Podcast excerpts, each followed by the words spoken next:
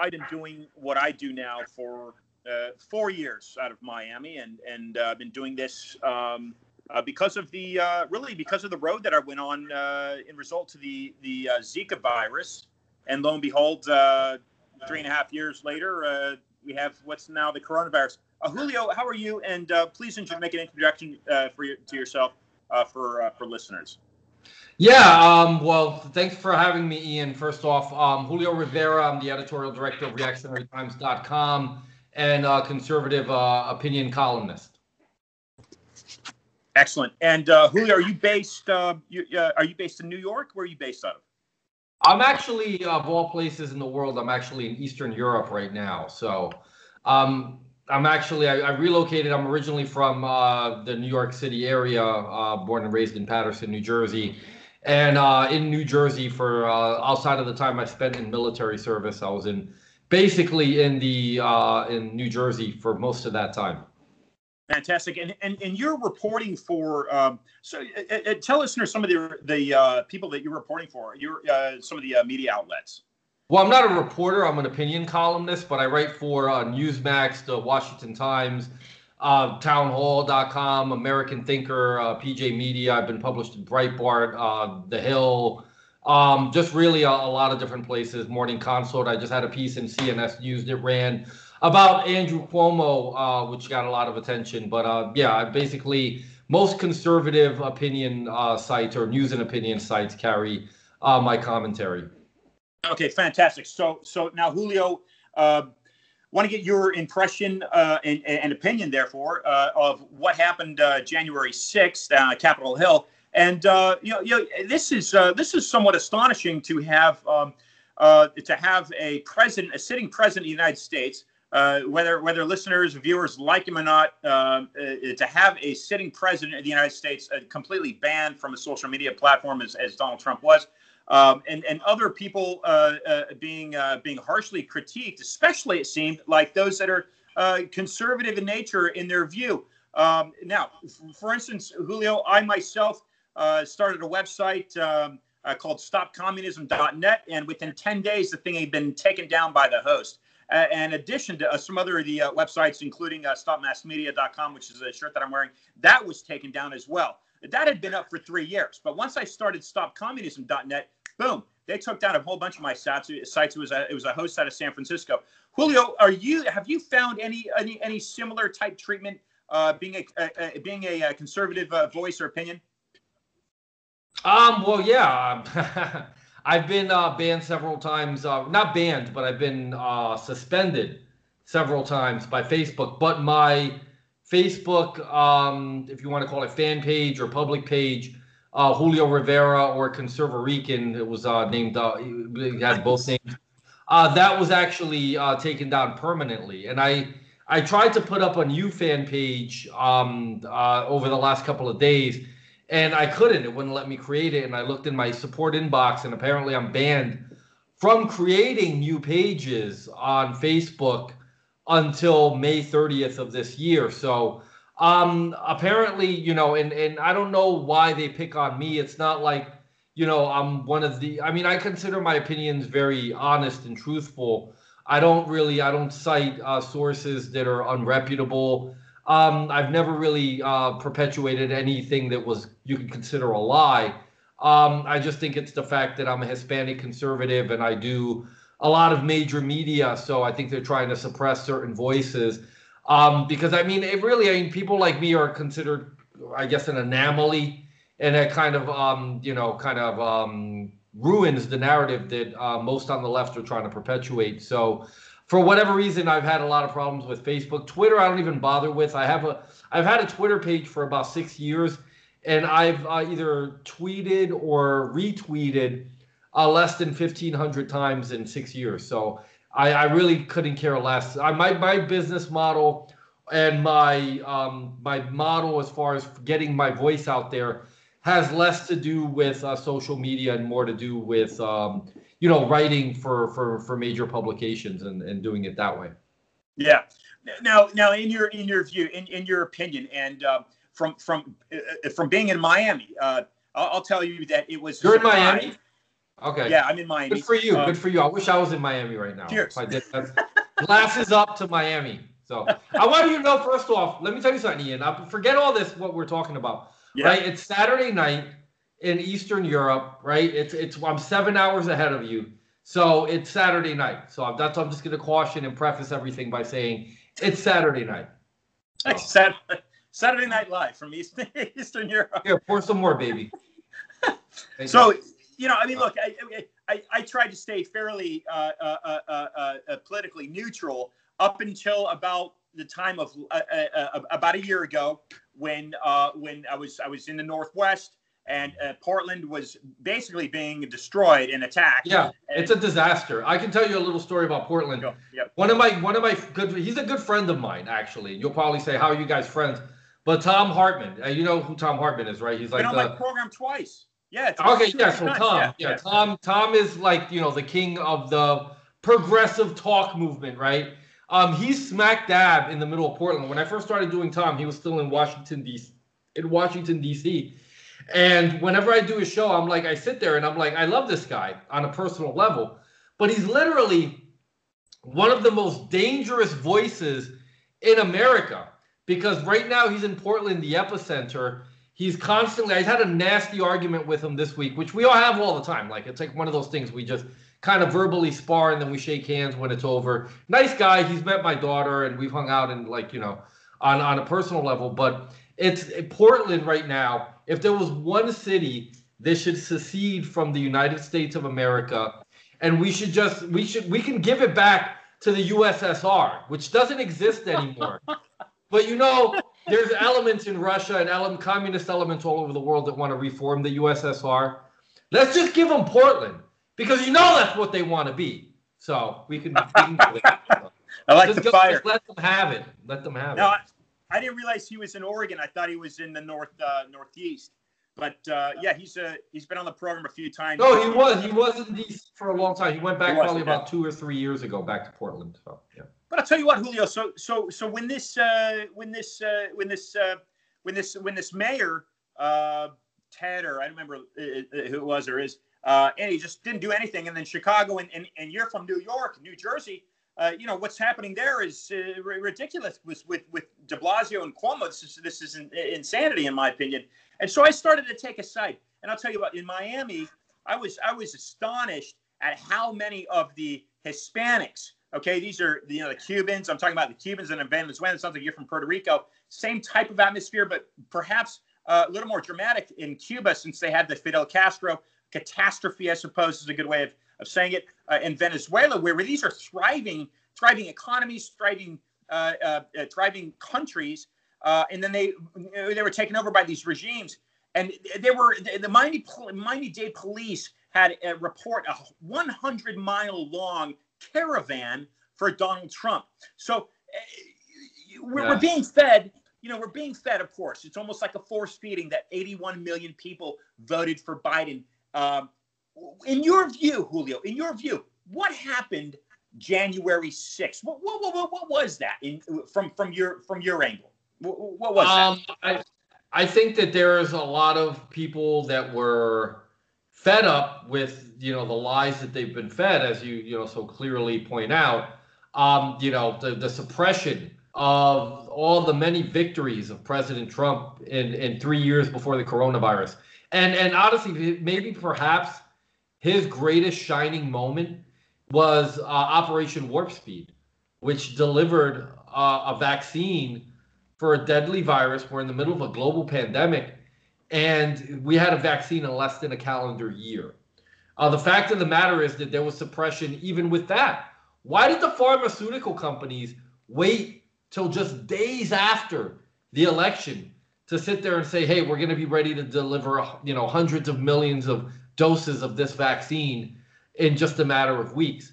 You know, it was collusion. You know why? Because Donald Trump wanted to reform the pharmaceutical market, where these companies arbitrarily at any point decide to take up the price of vital medicines that people need to live for their very existence, right? They drive that up, you know, thou, you know, hundreds of percent, you know, arbitrarily. You know, Pharma Bro and all the stories that go on in the pharmaceutical industry. You know, he wanted to to go after them. So those are the people, along with other industries, that funded Joe Biden's campaign. And in a lot of ways, those are people that buy advertising for mainstream media. In addition to that, to talk about the mainstream media, NBC, one of their major investors, the Chinese government, they're going to put together an NBC Universal uh, Studios um, theme park, the largest in the world. They're building in China right now. So the Chinese government is influencing American media. They have major investment in NBC. They have major investment in the Washington Post. They have major investment in Hollywood studios. So the messages that we're seeing in movies that are they used to be subliminal and kind of subtle, but now I can't even watch movies without seeing blatant examples of, you know, they're trying to lead you politically and it's very annoying. I mean, I've gotten to the point where I can look past it. I, I'm smart enough to detect it when I see it. But to the average disaffected, disconnected, not even paying attention to this stuff kind of American, you know, I've been uh, to give you an example, right? I'm in a, a, like five or six baseball groups in Facebook, and everybody's been celebrating the fact that they're moving the All Star game from Georgia. Oh, it's so woke. Right. Yeah. You know, we're gonna we're gonna find somewhere else. If you look at the Georgia voting bill, it's tantamount and equal to what we have in most states. In most states, if you're gonna vote by mail, you gotta send a copy of your ID. These aren't ideas that are so foreign, but obviously everything that happens that doesn't play exactly into the favor of what the left wants um, immediately is done in the spirit of white supremacy and is racist. So basically, if you don't do what the left wants you to do, you're a bigot. I've been called a bigot. I'm a person of color. I'm a Hispanic. You know, my parents are from Puerto Rico. I'm from the inner city.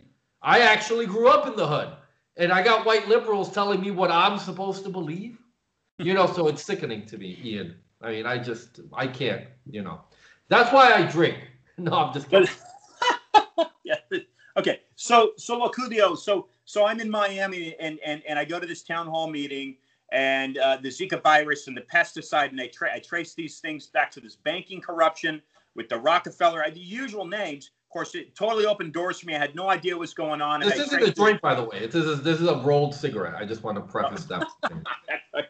well, yeah, yeah, yeah. I don't want people to get the wrong idea. You know, I just. You know, sometimes and, I roll cigarettes. You know. I, I and so I, I, come across a guy named uh, uh, Antony Sutton, and this is uh, this is 2015, late 2015, uh, rolling into 2016.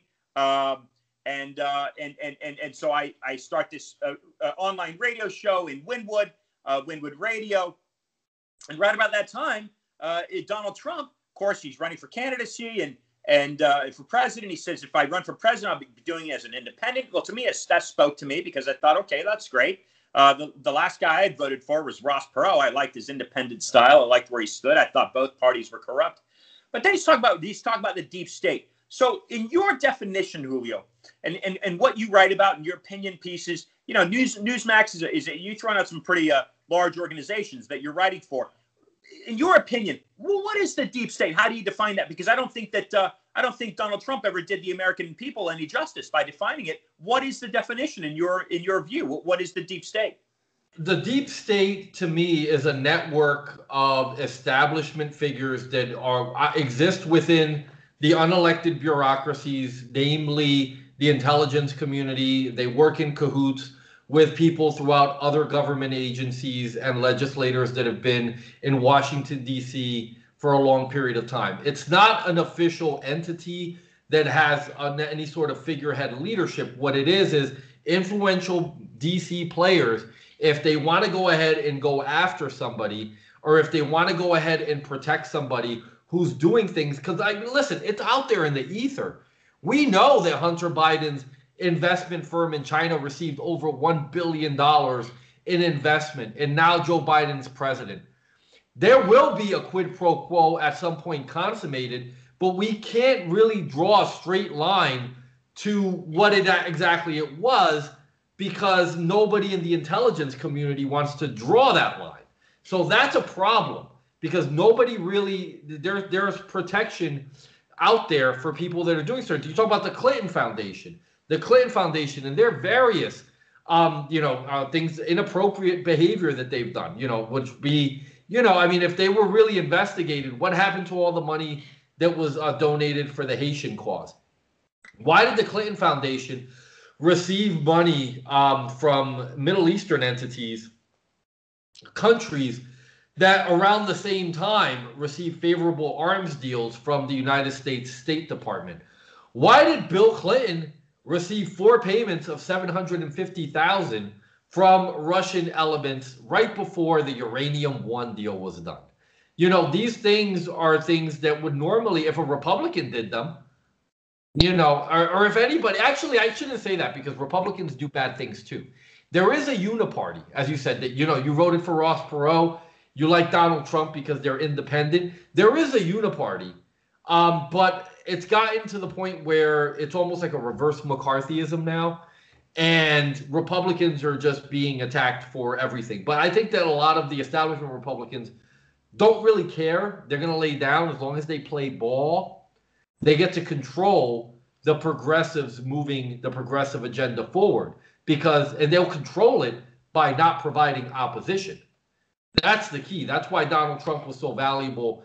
And it's sad that he's gone because at the end, he did have certain veto powers and he had certain powers over the bureaucracies, the smaller bureaucracies. Obviously, he can appoint an attorney general. He could downsize, you know, certain, you know, the I don't know, um, the Justice Department, or make some changes within the FBI or the CIA, or do things like that. Which now we have Joe Biden, who's pretty much asleep at the wheel. He's basically gonna just uh, enable himself to not get a, or be a, forced to be accountable for the things that has he's done for years and let's, family. It's on, yeah.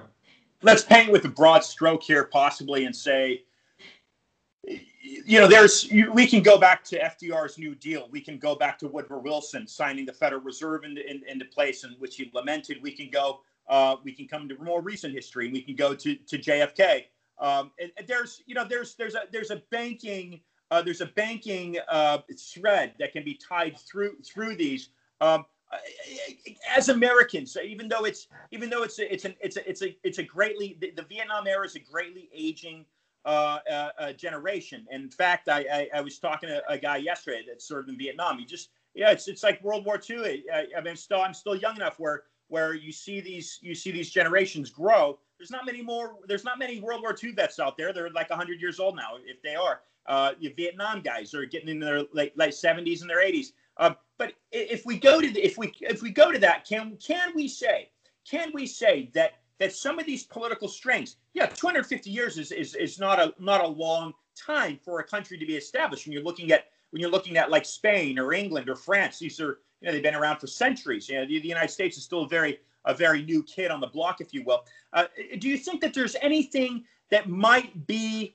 uh, you know, not to get theoretical here, but is there anything that might still be threatening the United States uh, that, that that may have been you know, uh, one of the things that JFK was was fighting, and again, he was a Democrat. Even Andrew Jackson, right in the 1840s, was a Democrat.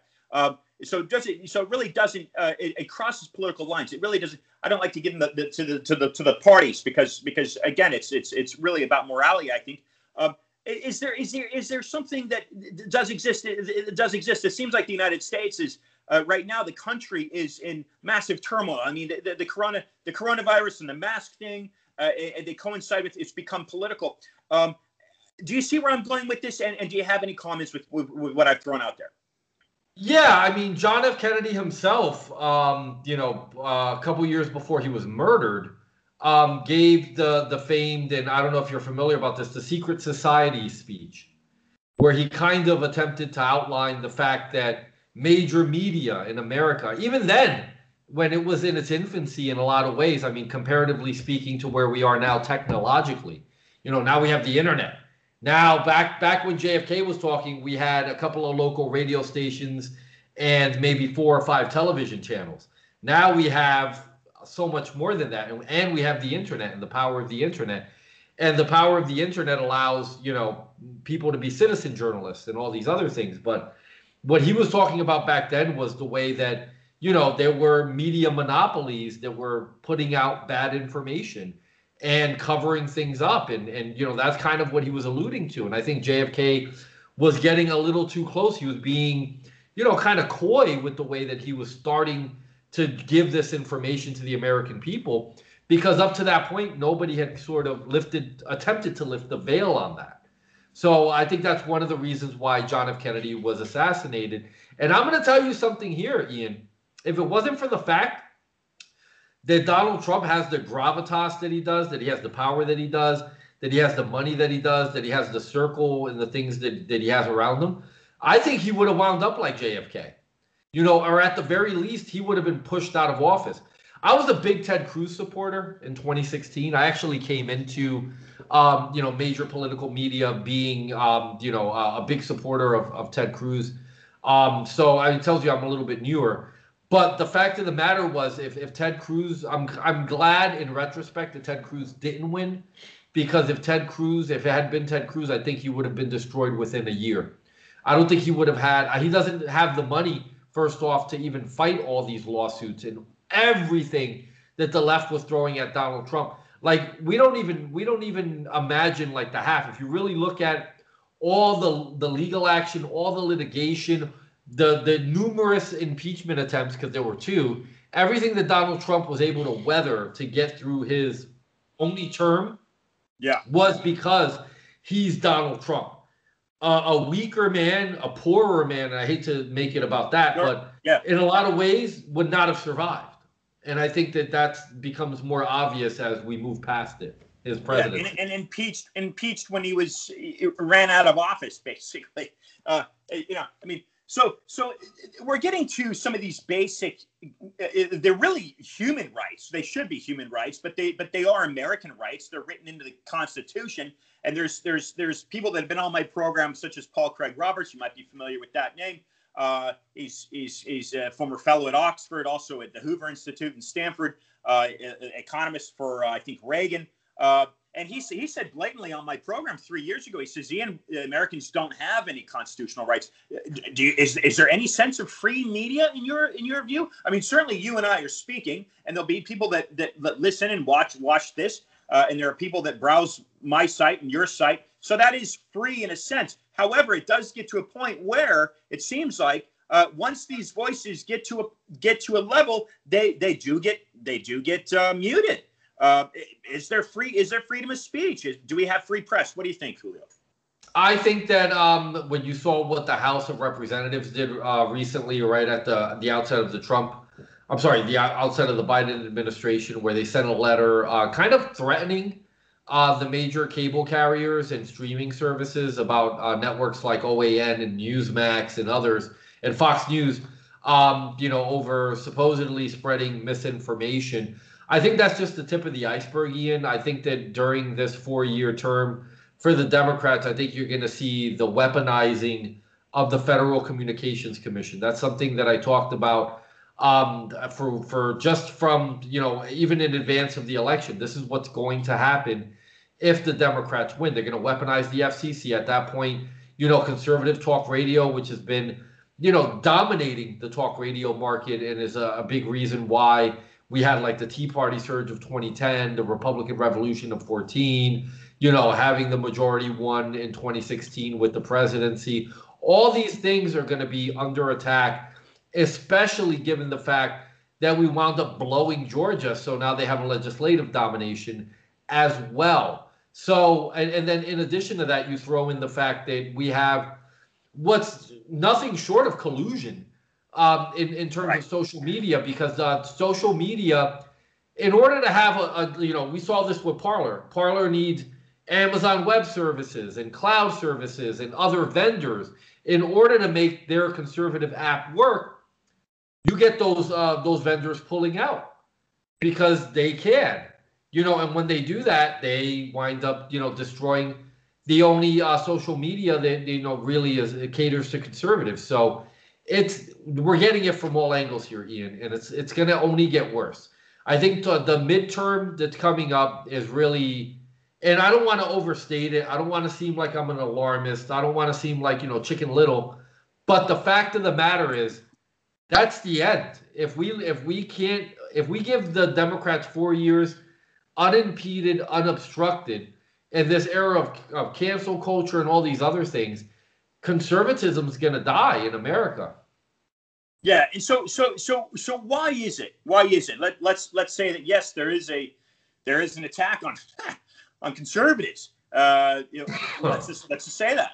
Um, and if, if if that is a valid argument, which the two of us would certainly, I would agree with that. Uh, why? And, and again, uh, Donald Trump at, at, one point in his political career was a Democrat, so he's been on both sides of that party or that or that, or that political aisle.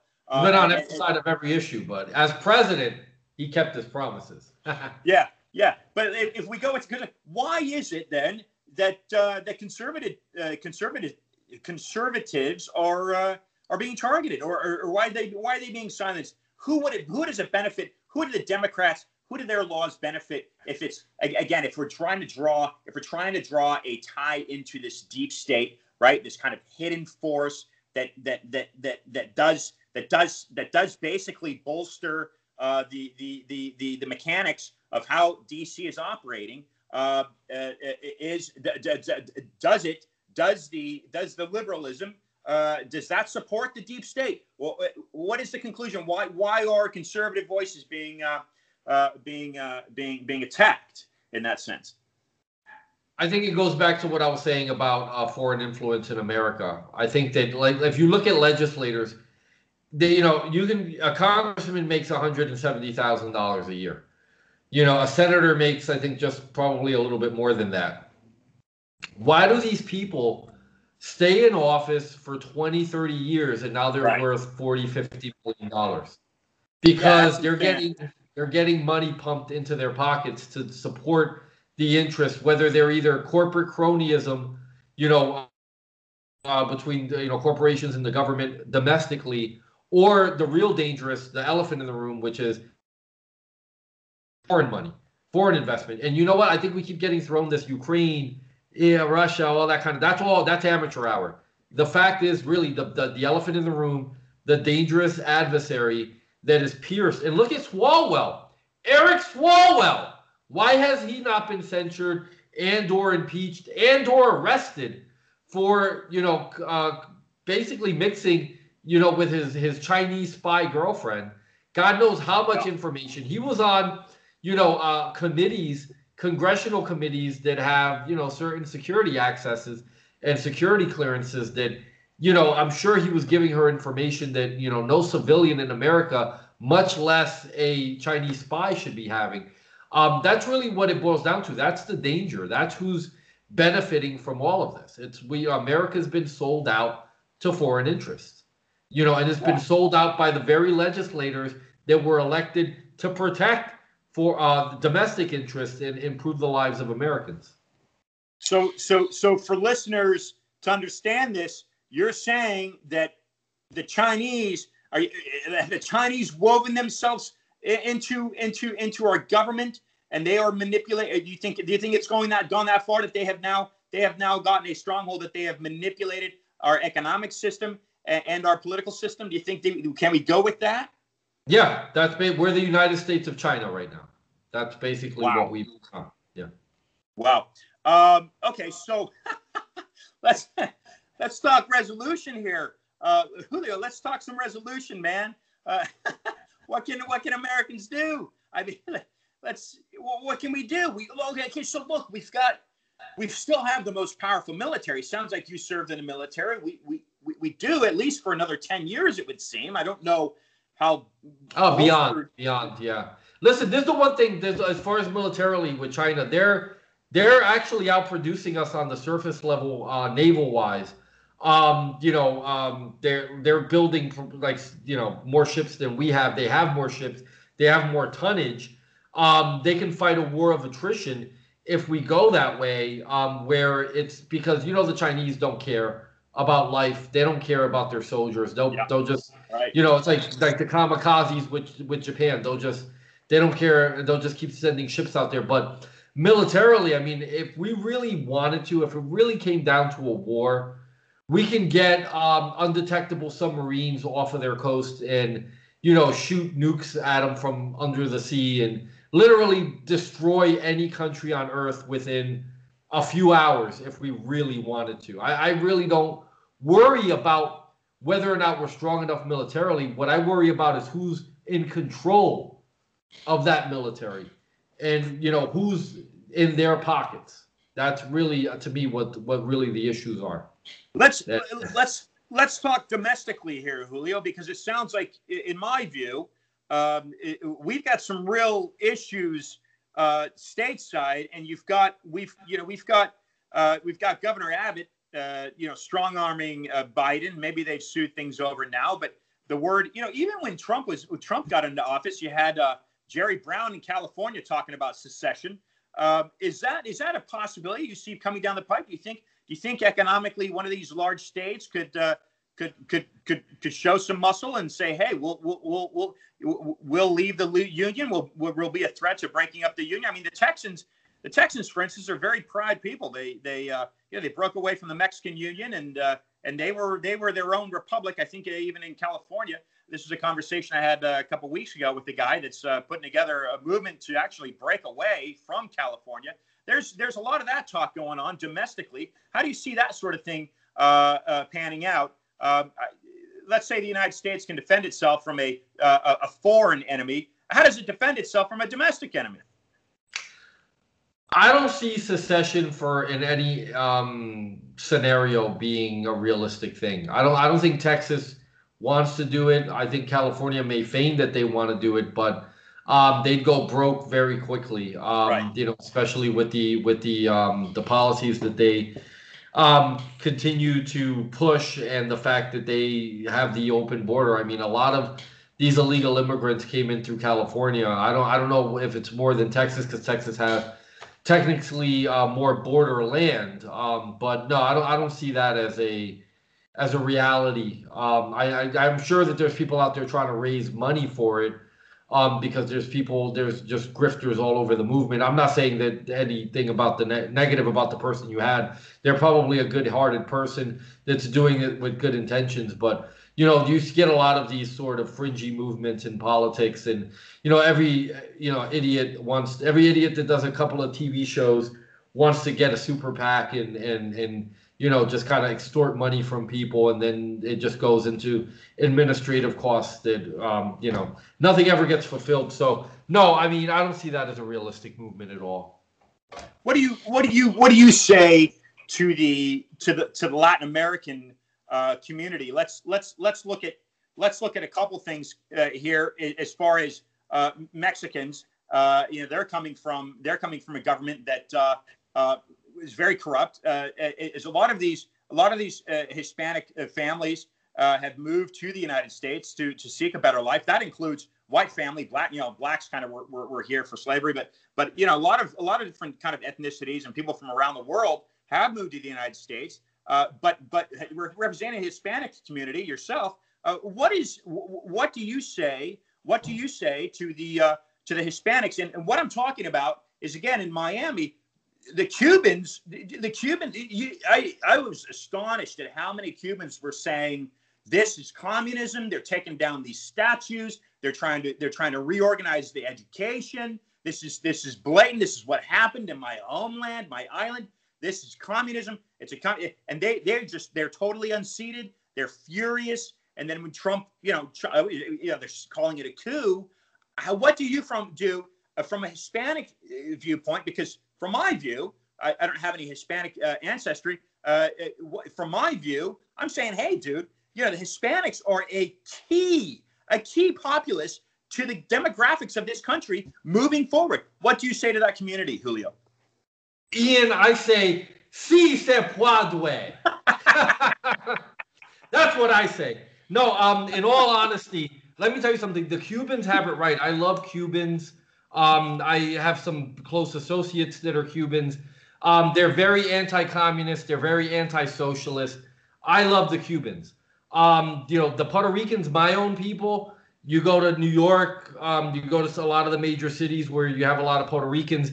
They disappoint me in a lot of ways because they fall into the identity politics. They fall into a lot of the traps that are set by the liberal left. I was able to escape that because, as I said, si se puede, um, yes, we can move away from the left if we want to, um, but it's a choice that we have to make and we have to commit to. Um, no, it's a difficult thing, um, you know, being Hispanic and being conservative.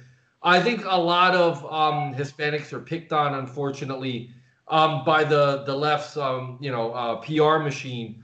Um, but I think if you you take most Hispanics and you ask them issue by issue, you would find that most of them are socially conservative most of them are entrepreneurial and they're just voting wrong. Yeah, that's it. well said. Okay, I'll take a few minutes because I because I know we've taken up a, lot more time than I I knew I was going to get from you. Uh, take a few minutes and tell listeners uh, what what they can expect from you. What's coming down the pipe from you? Uh, you have a book. Uh, what are you, what are you working on right now?